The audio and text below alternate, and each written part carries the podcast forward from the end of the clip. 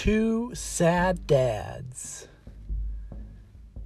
Due to technical difficulties, Two Sad Dads will not be airing tomorrow, but will be postponed for a few days.